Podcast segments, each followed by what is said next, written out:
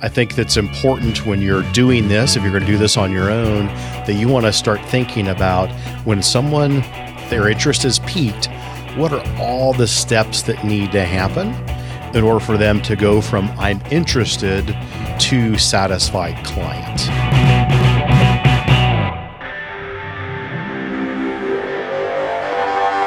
Welcome to the Emerging Advisor Podcast. We deliver advisors' proven strategies to maximize time, profit, and freedom. Hello and welcome back. Emerging Advisor Podcast, episode number 2. Walter Storholt here with you alongside Scott Dugan and Sean Lee, the co-founders of Emerging Advisor, a practice management and marketing company that helps you find proven strategies to maximize time, profit, and freedom. And we're going to get into some of the nitty and gritty about Emerging Advisor and about maybe even some of the details that are going on in your very own practice in today's show, and hopefully provide some thoughts and solutions on those things. Before we dive into everything, let's introduce you to the voices of the program in case it's your first time joining us. Scott Dugan, what's going on, my friend? How are you? Hello, Walter. Hey, good to be here. Great to have you with us. And Sean Lee is here as well, smiling as always, as he told us on the last episode. I'm here. Here and ready to rock and roll. Well, here and ready to go. That is good news, as always. We'd be very sad if you weren't here with us. The ultimate practice blueprint, the conversation of today's episode, today's show. We're going to get into a lot of good details on today's program, so I'm glad you're with us. Settle in and get ready. Scott, set us up here. The ultimate practice blueprint is just what it sounds like, right? What do we want our practice to sound like from a financial planning standpoint, from how it's going to run? How do we then get from point A to point B? Well, I think as we get into this, one important fact that we want to make sure we get out there is that Sean and I day-to-day run financial services practices. So we own an RIA, we own planning firms, we own insurance agencies, and then we own Emerging Advisor, which is a practice management and marketing company. So everything that we do to build our practice, to gather leads and grow our client book, those are the things that we're going to be talking about. Those are the things that we make available to our clients, the ultimate that are advisors. So going back several years ago, Sean and I built out a framework to get our head wrapped around, well, what are the parts of a practice, of a financial services practice or a financial planning practice? And we broke it down into 3 basic silos. So if you think 3 silos side by side, well, the first one is what we call client attraction. All right, so that is, how do you put your message out to the world to attract people in to hear more about what you do and how you can help them? The second silo to the left of that is the client acquisition. So you could also call that your sales process. So once someone has heard your message, said, hey, we really like what you have to say, I want to learn more about you and your process, that's when you take them through what we call the client acquisition process. And ultimately at the end of that, we want them to become a client. And so the third silo would be called client retention. What are those things that you do to keep, fulfill our promises, to keep those clients happy, satisfied, and ultimately a lifelong client? And so those are the 3 areas. So again, client attraction, client acquisition, and client retention. All right. And so ultimately over those 3 silos are all of the workflows that we've built on what happens before, during, and after each of those processes. And to me, it's easy for me to draw that out and think of the idea, but I can tell you Sean is the detail guy, and so I'll let him dive into a little bit of detail about each of those, about 3 areas, and break those apart a little bit. Thanks, Scott. So, when we look at really creating a structured practice and process to go with everything, every activity, everything that you want to accomplish in a day should be well thought out. It should be structured. If you think about it, far too often, if we don't have a list, and I'm a list guy. I like to complete tasks, and I get excited about marking tasks off. I don't know, Scott, if you do that, but definitely. I'm a task guy. I like to mark things off, and if there's not tasks that need to be completed, just like anybody, I can get distracted. And so what we've looked at there, and if we've got attraction, acquisition, and retention, you know, when we're going to create a campaign, well, what are all those steps to market to the public? You know, if I want to market a class that we do in, you know, college or university or something, well, there's got to be activities that go before the class is even created. And then there's activities to create the class. And then there's steps in between for our staff to follow. And then it's the night of the class. So there's things that have to be done. And then after the class, so you look before, during, and after any type of event when it comes to attraction. Well, what we want to do there is we want to build out and we want to create systematic processes that are easily implemented, easy to follow for our team, but also make sure that there's no stone that gets left unturned. There's no pertinent task that doesn't get completed in a timely manner. I mean, we talk about this quite a bit, Scott. It's kind of that Ritz-Carlton experience. You go to a Ritz-Carlton, whether it's in Pensacola, Florida, or Hawaii, the experience is going to be pretty similar. It's all going to be the same. It's going to be high level. It's going to be first class. And that's really what we want when we build out our workflows and our processes, is to build out consistency and to build out really a first class process that an advisor could use, our office could use to create efficiencies in their life. But more importantly, create the opportunity for an advisor to not have to micromanage every step along the way. They just know that their team is completing the tasks that have been created for them. And to add to that, Sean, I think you said something very important, that until we mapped out the process that we were going to follow, we were just kind of guessing and trying a lot of different things. I think the initial blueprint we did took about 6 months to really lay everything out. But we think of it as, here is the map that the advisor is going to follow. Here's the map that the staff is going to follow.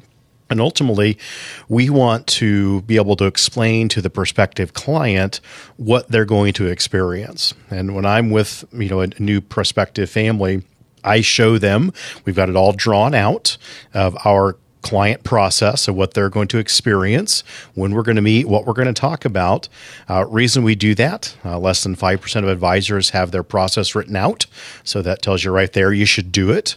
Number two, I let them know, I said, I want you to have an exceptional experience. I want you to know where we are every step of the way in this process. And I also want my staff to know where we are, so nothing falls through the cracks. We want to make sure that we're doing everything correctly, and so there's no surprises around the corner. So that's the other reason to having, you know, these processes written out. Everybody can be on the same page, and it's very easy to determine where, if anything, the ball is being dropped. It sounds like you guys are implementing this concept throughout your practices and throughout the Emerging Advisor program. The client attraction, client acquisition, client retention, is it, everything you do basically has to kind of answer or follow the path of those three items, no matter what sort of marketing task it is. That's the blueprint and the outline. Short answer, yes. Everything that we do is from opening the office to getting a folder ready to preparing for a client review is all written out. It's in our system, built into our system, and it fires off tasks that are to be clicked off as they're completed. So at any time, we can look on our dashboards and see everything that's going on inside of our practices. And we can also see on that dashboard if things are lagging, you know, if something's been undone, we can quickly go to that task, who's involved with it, and we can get directly in at fixing the issue if there is one. So it's taken a long time for us to get there, you know, to that point. Mm-hmm. But it has let us focus on things that are infinitely more important and profitable in our practices than micromanaging people. Because Sean and I will tell you, we are not managers of people. We are builders of processes is more of what we are, in trainers of processes. So you also could think of this as, you know, the client journey. You know, what process are they going to follow? And that's kind of how we started, looking at from the standpoint of, you know, if the prospect is out there and they see one of our, you know, direct mail pieces or digital ads for an upcoming event. Well, that event is talking about problems that other people like them have faced. You know, it could be paying too much in taxes, could be running out of money in retirement. It could be how do you, make plans for the skyrocketing cost of healthcare. You know, those are issues that, people are talking about. Those are issues that people are, laying awake at night or talking to their spouse about. So we just viewed it as if we start with what's the message that attracts people, then how do we deliver that information to them? For us, we do educational events at universities and colleges here and all over the country for other advisors. So it's a very low risk, low friction way for people to come in to a nice setting, an educational setting, and learn unbiased information. And they can make a decision if they want to take another step, which would be come into the advisor's office and go through their process.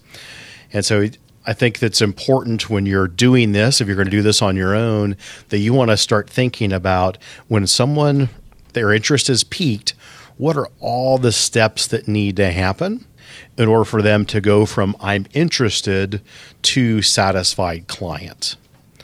And I can tell you, and Sean, you may know the answer, the amount of steps that are between those two things of saying, I want to go hear what they have to say to, I am so glad I hired them to fix my issues and develop my financial plan. There's a massive amount of steps that are involved there. Yeah. I mean, you're looking at all the little touches, the little calls, the way the conference room is set up, like as you alluded to, there are all these things that can make that client onboarding experience really different than the rest. It's in our office when people, and I think you do the same, when people walk into our office, their name's up on their TV screen. Elevated Retirement Group is welcoming Mr. Smith. And those little things that you do, if you do them consistently, add up to a lot when it comes to the experience. But those all need to be, all of those little tasks and all those little things that you do need to be accounted for from, hey, they raised their hand and said, hey, I'm interested in speaking with you, to, man, thanks for what we call, a quality service call or whatever. At the very end, after they become a client, there's probably 80 different steps that go on in that 3 to 4 appointment process.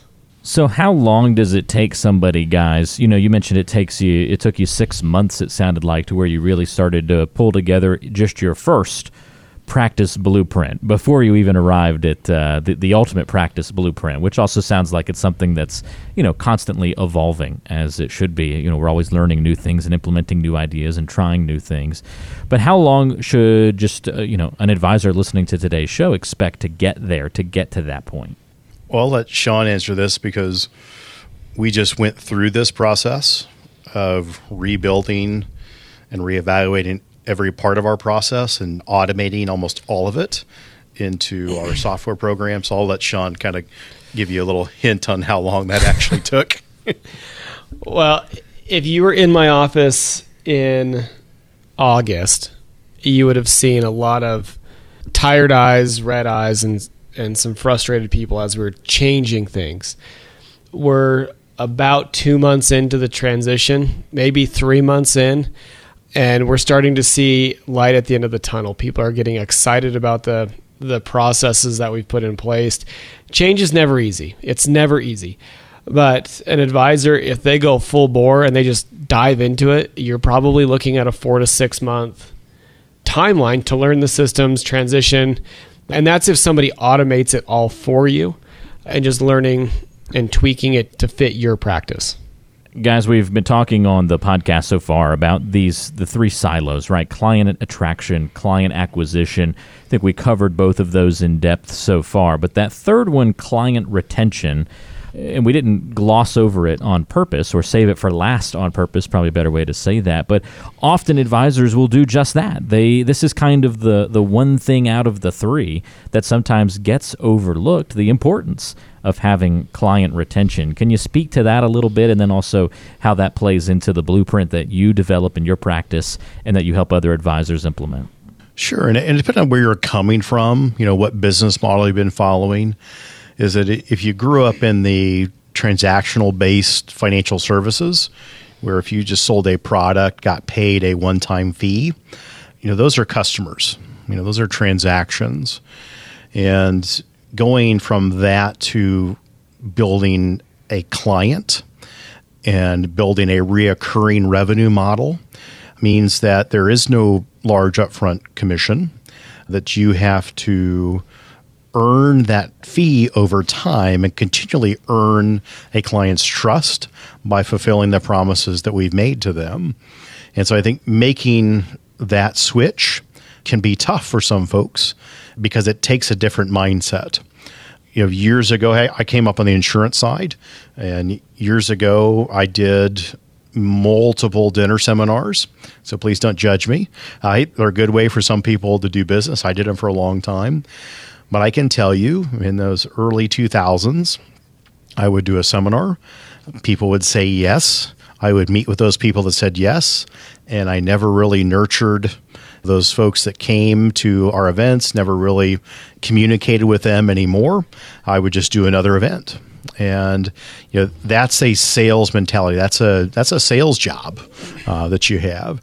And so when you emerge from a sales culture to more of a business owner, you've got to think about, all right, I'm advertising these services, I'm doing financial planning, and I'm going to get paid a quarterly fee. And so I'm going to continue to earn that. You've got to start thinking about what are ways to make yourself valuable to your clients. What issues can I help them with, and how can I continue to add value to that relationship?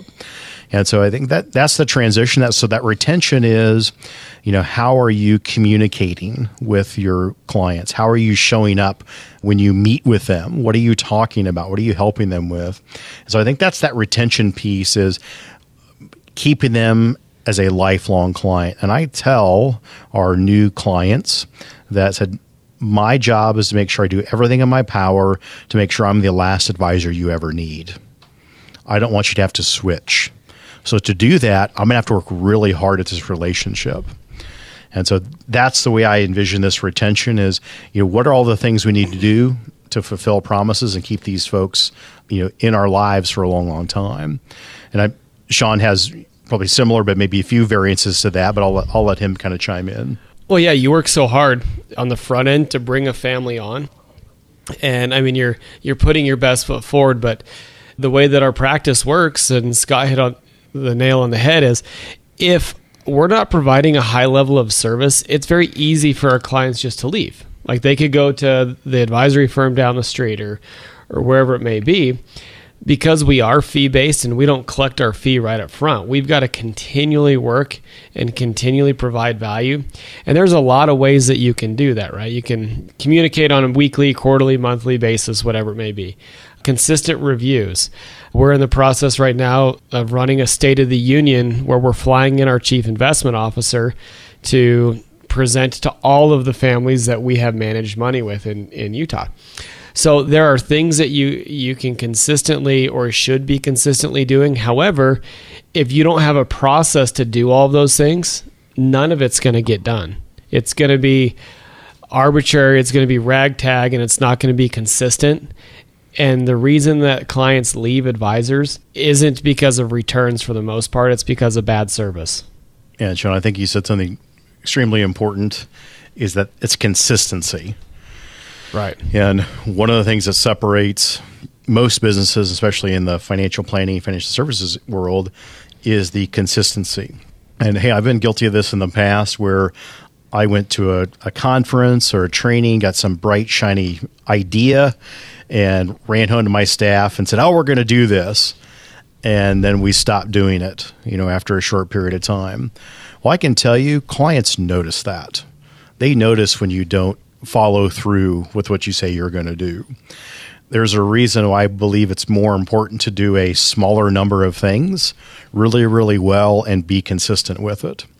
For example, in our marketing communication calendar, we plan out our entire year of all the touch points that we're going to offer to our clients. So an example would be, we do a client podcast. It's for clients and prospective clients. So anyone that's ever raised their hand that was interested in a white paper, came to a class, you name it, they are entered onto that list. But I am diligent about that podcast. I do 2 podcasts per month. And so that goes out on the first and the third week of the month. Well, on the second, fourth weeks of the month, I write an e-newsletter that goes out to our clients and prospects. Every quarter, I have a hard copy newsletter that goes out to all my clients and prospects in the mail. Yes, we print paper and buy postage. Why? Because our demographic still reads it and likes it. We also send a digital version, but we are consistent with that. We get responses with that. And I just did my halftime report, which I've been doing for the past several years. We launched our podcast. I believe we're in the 30-odd some episodes, I believe. I had 140 people in a room, and I asked them, I said, well, how many of you listen to our podcast? And I bet you 3/4 of that room raised their hand. Mm-hmm. I was amazed that people listened, and they really enjoy it. And our clientele is, 55 plus. But again, whatever you're going to do, do it well. Be consistent with it and add incremental things on top of it over time so people know what to expect. And I think that's, Sean said it, we've got to be able to earn those folks' respect, add value to their situation, and we always need to keep differentiating ourselves. And in today's world, answering the phone before it hits the third ring, calling someone back on the same day, doing what you say you're going to do is in short supply. And so just the act that you do what you say you're going to do, you're consistent, separates you from a lot of the people in our industry right off the bat. Well, it's well said, Scott, and I'm kind of fired up now. I'm ready to go hit somebody, as they say on the football field. It's inspiring to hear about some of the trials and tribulations that you guys have gone through. I know you've learned a lot from the advisors that you've worked with as well, that you've helped incorporate into this ultimate practice blueprint as well. Remember, it's made up of those three silos: client attraction, client acquisition, and client retention. If you want more information on some of the things that we've talked about today, want to learn more about Scott Dugan and Sean Lee and the Emerging Advisor Program, check out emerging-advisor.com. You'll find episodes of the podcast there, the blog. You'll be able to tap into the newsletter and join the mailing list as well. Lots of great resources there for you on the website, emerging-advisor.com, your place to go. And we'll have a link to that in the show notes of today's episode, so just check that out. Look at the description of the episode on whatever app you're using to listen to the show, and you'll be pointed in the right direction for emerging-advisor.com. For Sean Lee and Scott Dugan, I'm Walter Storholt. Thanks for taking the time to join us, and we'll talk to you next time back here on the Emerging Advisor Podcast.